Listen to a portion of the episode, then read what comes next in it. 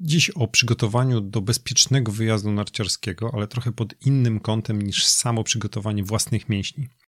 Jak zapobiegać urazom narciarskim? O tym już za chwilę, bo najpierw intro.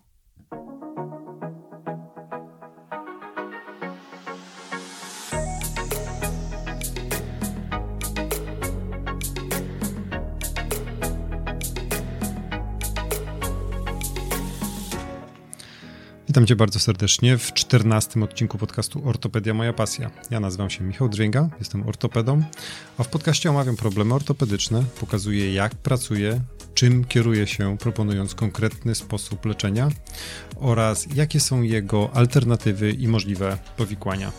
Jeśli interesujesz się ortopedią, szukasz rozwiązania swojego problemu po urazie, miałeś kontuzję lub jesteś z drugiej strony barykady i uczysz się ortopedii, koniecznie wysłuchaj tej audycji.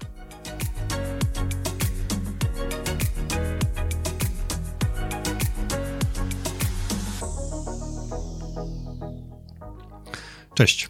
U niektórych już ferie w pełni, a u innych jeszcze ostatnie tygodnie nauki przed feriami. W tym roku śnieg nas nie rozpieszcza, ale jestem pewny, że wiele osób i tak gdzieś dopadnie nieco puchu i poszaleje na nartach lub na desce. Ja również, więc to nie jest żaden zarzut w waszym kierunku. Zanim pojedziecie, chciałbym się trochę pomądrzyć. Czuję się do tego upoważniony, bo jestem zarówno narciarzem, jak i ortopedą.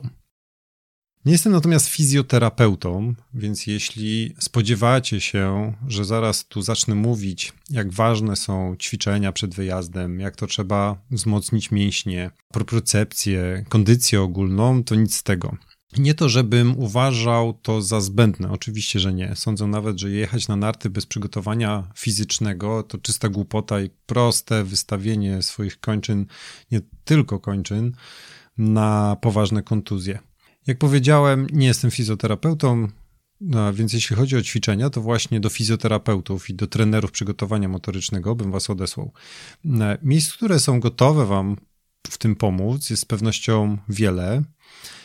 Ja oczywiście szczególnie polecę własną klinikę Miraj i specjalistów tam pracujących. Szczegóły możesz znaleźć na stronie kliniki w w w kropka i r, jak Instytut Rehabilitacji, miraj, pisane razem kropka p l, czyli w w w kropka i r miraj kropka p l. Jest tam przygotowany specjalny program właśnie dla amatorów białego szaleństwa. Ale co właściwie chciałbym wam przekazać? Otóż dosłownie kilka zagadnień dotyczących własnych umiejętności oraz podstawowego przygotowania i używania sprzętu narciarskiego. Zacznę od kijków. Tak, od kijków. Czy wiecie, że kijkami można sobie zrobić krzywdę? Wydaje się niemożliwe, a jednak. Czy słyszeliście kiedyś o tak zwanym kciuku narciarza? To właśnie uraz, którego możemy się nabawić nieprawidłowo używając kijków, a może precyzyjniej nieprawidłowo używając pasków od kijków. Otóż pasek można założyć na nadgarstek na dwa sposoby. Jeśli ustawicie pętlę paska poziomo, to możecie rękę przełożyć od dołu lub od góry. Jaka jest różnica? Otóż jeśli przełożycie rękę przez pętlę od góry i złapiecie za rękojeść paska, za rękojeść kijka, to obie części paska przejdą bezpośrednio nad przestrzenią między waszym kciukiem a drugim palcem, a następnie rozejdą się i obejmą wasz nadgarstek. No i niby dobrze, ale spróbujcie w tej sytuacji puścić kijek. Co się wtedy stanie? Kijek zawiśnie na pasku na waszym kciuku. Co się stanie, jeśli kijek coś przyblokuje i pociągnie waszą rękę? Możecie spróbować. Pięknie wyłamuje kciuka, a dokładnie mówiąc uszkadza więzadło poboczne łokciowe stawu śródręczno-paliczkowego pierwszego. Stąd już w zasadzie jeden krok do zwichnięcia stawu. A jak to wygląda, jeśli przełożymy rękę od dołu przez pętlę i złapiemy kijek dociskając pasek do rękojeści? W tej sytuacji paski odchodzące z górnej części rękojeści idą najpierw wzdłuż jej samej, pod waszą dłonią, są między kijkiem a dłonią, a następnie już poniżej ręki rozchodzą się i obejmują nadgarstek. I teraz, kiedy puszczamy kijek, pasek wisi na naszym nadgarstku i w żaden sposób nie krzywdzi bezbronnego kciuka. Moja dobra rada nie płynie tylko z doświadczenia ortopedycznego, ale również z własnego, narciarskiego, ponieważ sam byłem samoukiem narciarskim i nikt mi nie zwrócił uwagi, jak zakładać paski, to mój kciuk w przeszłości przeżył zwichnięcie i wierzcie mi, nie jest to nic przyjemnego, więc ostrzegam. Dzisiaj, mimo że wiem, jak trzeba zakładać paski, to wyznaję zasadę, że wolę zgubić kijek, niż miałbym, miałbym pociągnąć chociażby całą rękę lub miałbym nimi dostać w głowę, kiedy będzie leciał ze mną w czasie upadku bez żadnej kontroli. Czyli dzisiaj pasków ja już nie zakładam wcale. Wy jeśli zakładacie, to teraz już na pewno zrobicie to dobrze. Temat drugi to narty. Pytanie, jak przygotowujecie swoje narty? Czy oddajecie je w ogóle do serwisu przed wyjazdem, czy chociaż przed sezonem całym? Taki serwis oprócz smarowania i ostrzenia powinien również sprawdzić wasze wiązania. Czy gdzieś nie przerdzewiały przez całe lato, czy regulacja jest sprawna, czy ustawienia odpowiadają żądanej czy zadanej sile wypięcia itd.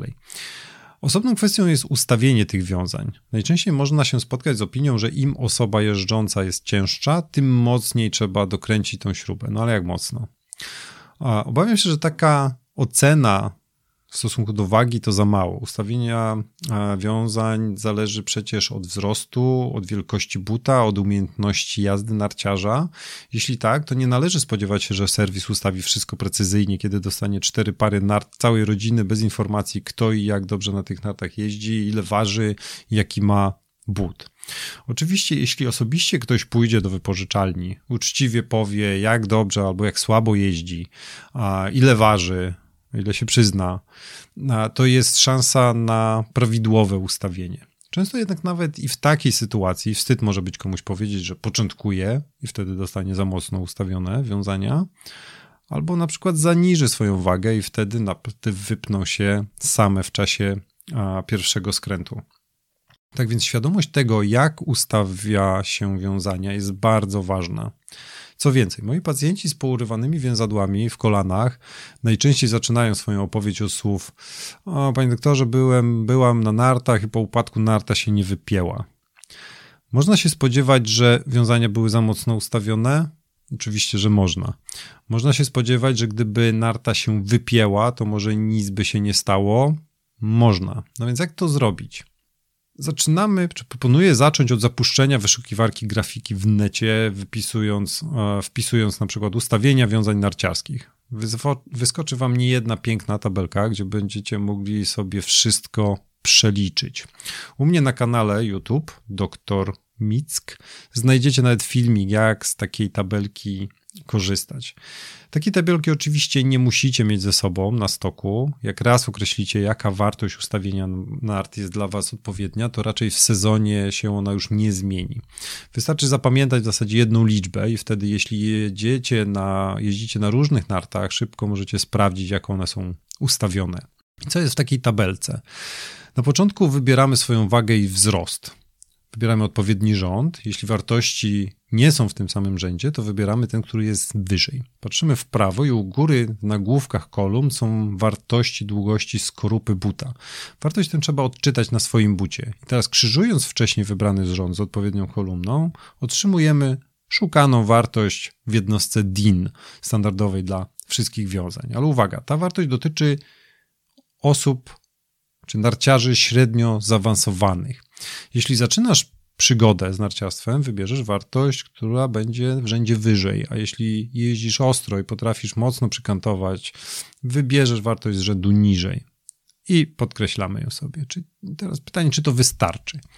Dla mnie to dopiero wstęp, bo co jeśli kom, ktoś ma mocne mięśnie, pięknie obudowujące kończynę, wybitną stabilizację mięśniową, super kondycję, a ktoś wręcz przeciwnie? Czy przy tej samej wadze, wzroście i długości buta będą mieli te same ustawienia? Z tabelki tak, w praktyce niekoniecznie. Mój sposób, chyba nigdzie nie opisywany, to próba na sucho, czy potrafisz sam własnymi mięśniami wypiąć but z wiązania. Sprawdzałeś kiedyś? Bo co stanie się w trakcie wypadku? Co pociągnie w zasadzie but, aby się wypiął? Oczywiście najlepiej, jeśli to będą twoje mięśnie. Jeśli one nie dadzą rady, to noga zawiśnie na więzadłach, a te niestety mogą się po prostu zerwać. Można to zrobić jeszcze w domu lub stojąc już na śniegu. Z wpiętymi butami w narty próbuj szarpnąć piętą do góry. Dla ułatwienia ktoś może przytrzymać tył narty lub możesz odsunąć, dosunąć jej przód do ściany, tak żeby nie uciekała. Jeśli jesteś w stanie takim szarpnięciem wypiąć but, to znak, że ustawienie nie jest za mocne. Było ci bardzo łatwo to zrobić? Może musisz pomyśleć o dokręceniu nieco tej śrubki. To może to samo można sprawdzić dla przedniego wiązania. Przechyl mocno nartę tak, aby wbijała się w śnieg i obróć stopę tak, aby wypiąć przednie wiązania. No i teraz pytanie, udało się? Było za łatwo? Wiesz co robić. Całe sprawdzenie zajmuje dosłownie kilka minut, a może uchronić przed no, wielomiesięcznym leczeniem. Naprawdę warto. Jest jeszcze trzecia rzecz, już mniej związana ze sprzętem. Chciałem powiedzieć słowo o sztuce upadania. Są dyscypliny sportu, które uczą, jak upadać. Mam na myśli karate, judo, a inne sztuki walki. Dobrym przykładem może być też parkour. Można powiedzieć, że tu trening polega na wiecznym przewracaniu się i prawidłowym lądowaniu. Może więc warto poświęcić chwilkę na trening upadania. Częściowo można też to potestować na stoku, jeśli znajdziecie jakiś bezpieczny obszar, najlepiej z koptym śniegiem. Myślę jednak, że dobrym pomysłem jest wybrać się wcześniej do jakiegoś parku trampolin z materacami i w bezpiecznych warunkach trochę poćwiczyć. Jakie tutaj mamy dobre rady? Pierwsza jest taka. Jak już nie ma żadnej szansy na wyratowanie się przed upadkiem, to powinniśmy obniżyć środek ciężkości tak mocno, jak tylko damy radę. Należy więc jak najszybciej przygiąć kolana, pochylić się, zejść jak najniżej w pozycji, tak aby upadek był jak najbliżej ziemi. Druga sprawa, aby zawsze próbować tak się wywinąć jakoś, aby wpaść czy upaść na bok plecy, niejako przetaczając się. Jeśli upadamy na bok, to nigdy na wyciągniętą rękę. Jeśli taka siła zadziała na naszą rękę, to ryzykujemy złamanie nadgarstka, przedramienia, łokcia, kości ramiennej, wszystkiego po kolei. Przy upadaniu na tył bok przyginamy głowę do klatki piersiowej, a ręką bliżej ziemi wykonujemy takie uderzenie o podłoże, jednocześnie przekazując w bezpieczny sposób część energii upadku.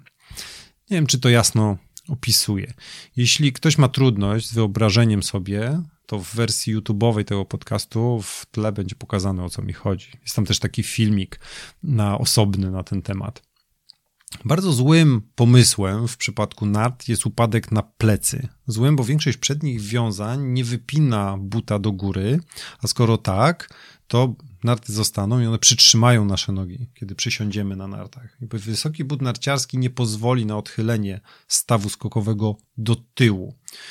Cały więc ruch nastąpi w obrębie stawu kolanowego, gdzie kość piszczelowa będzie pchana przez tył buta do przodu, a kość udowa będzie pociągana masą upadającego do tyłu. I tak oto w bardzo piękny, obrazowy sposób opisałem wam mechanizm uszkodzenia więzadła krzyżowego przedniego. Co więcej, w czasie takiego upadku trudno zamortyzować głowę i najprawdopodobniej, najprawdopodobniej uderzycie w nią w śnieg. Uwaga, posiadamy kask. Jeśli jednak nie ma szans na wybronienie się, to zredukujmy siłę urazu, uderzając znowuż obiema rękami w śnieg, tak jak przy upadku, na bok. Trzeci kierunek to przód. Znowu nic ciekawego. Tu zasada, by nie upadać na ręce, nie zda egzaminu. Upadek na twarz jest jeszcze gorszy. A chroniąc głowę, musimy zamortyzować rękami upadek. Starajmy się więc upaść tak, jakbyśmy robili pompkę. Proste dłonie i ugięte łokcie. Nadgarstki są oczywiście w takiej sytuacji na pozycji zagrożonej, ale chyba lepiej uszkodzić nadgarstek niż głowę czy odcinek szyjny kręgosłupa. Prawda jest jednak taka, że upadając do przodu powinniśmy szybko zwinąć się w kulkę, troszkę przez bok próbować się przetoczyć i zrobić coś w formie fikołka. W ten sposób najprawdopodobniej uda się zmniejszyć ryzyko urazu aż prawie do zera. I na dzisiaj to tyle. Wierzę, że komuś mogą te rady się przydać, że ktoś dzięki temu uniknie urazu ręki czy kolana. Jeśli tak by się udało, to chętnie bym o tym usłyszał. Oczywiście nie w gabinecie, tylko tu, w mediach. Cieszę się, że wysłuchałeś tej audycji. Może twoi znajomi też wybierają się na narty i zależy ci na ich bezpieczeństwie, to poleć im proszę, że przesłuchanie tego odcinka może i im, i im uda się bezpiecznie cieszyć białym szaleństwem. Teraz już dziękuję ci za wspólnie spędzony czas, ale tym razem życzę ci dużo śniegu, dużo słońca, dużo radości i mało ludzi na stoku oraz bezpiecznego powrotu do domu. Do usłyszenia.